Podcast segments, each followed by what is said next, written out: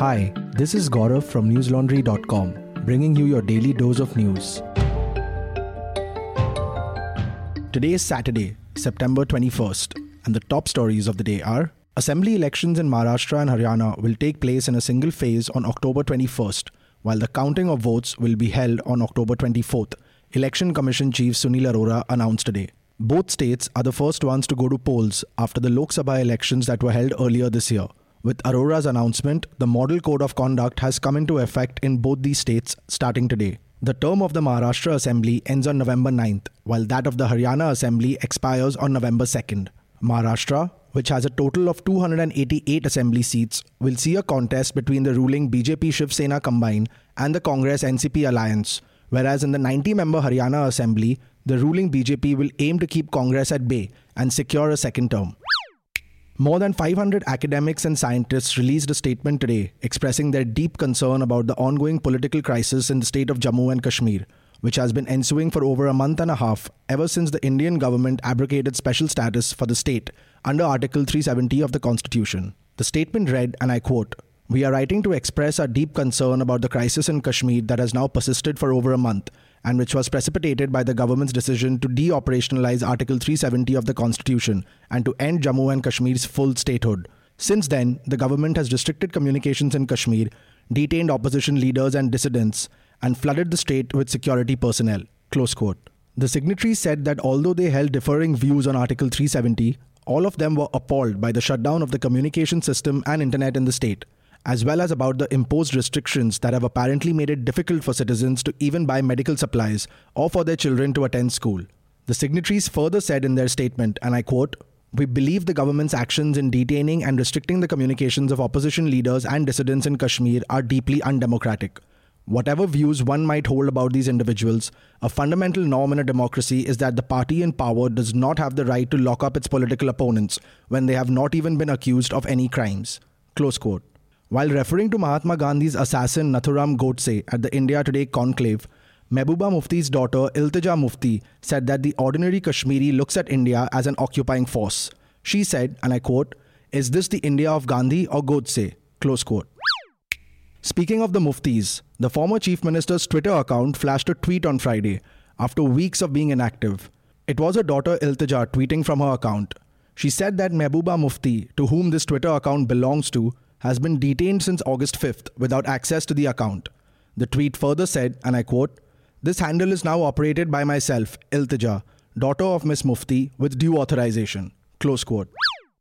Almost five months after the now retired Justice Nuti Ram Mohan Rao was booked along with his son and wife by the Hyderabad police for allegedly harassing and assaulting his daughter in law, CCTV footage of the assault surfaced on Friday. The purported video footage, with a timestamp dated April 20, 2019, was released by the family of Rao's daughter in law, M. Sindhu Sarma. Rao had earlier served at the Andhra Pradesh and Madras High Courts and had retired in the April of 2017. According to the Indian Express, the 2 minute 20 second long CCTV clip shows Rao's son N. Vashisht assaulting his wife Sindhu while in the middle of an argument at their home. Rao and his wife Durga Jayalakshmi walk in, with the latter attempting to intervene and stop the fight.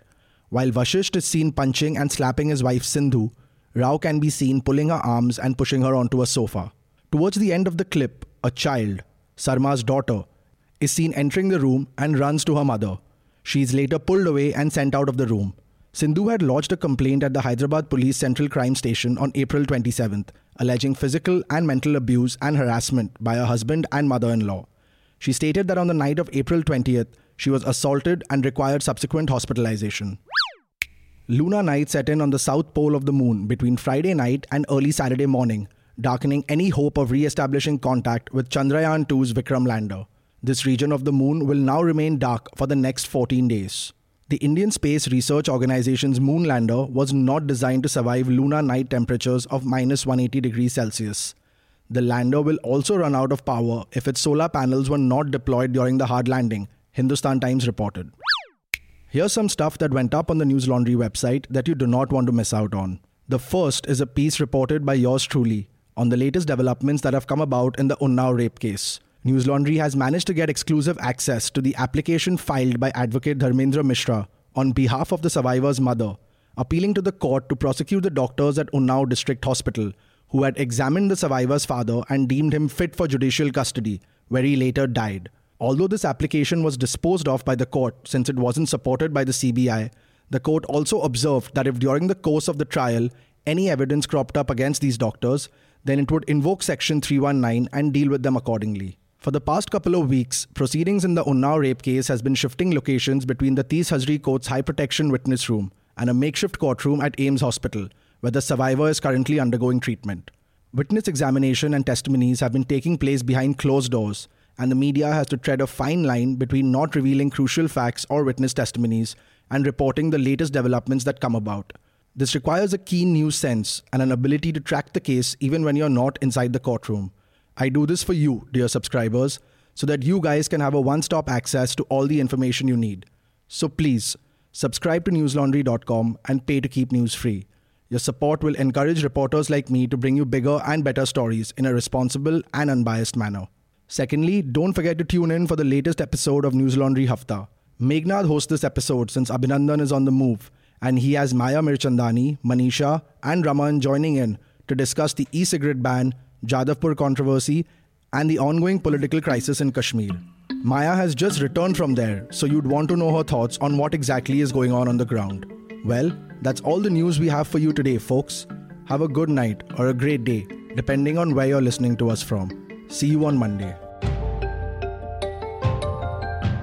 All the News Laundry podcasts are available on Stitcher, iTunes, and any other podcast platform. Please subscribe to News Laundry. Help us keep news independent.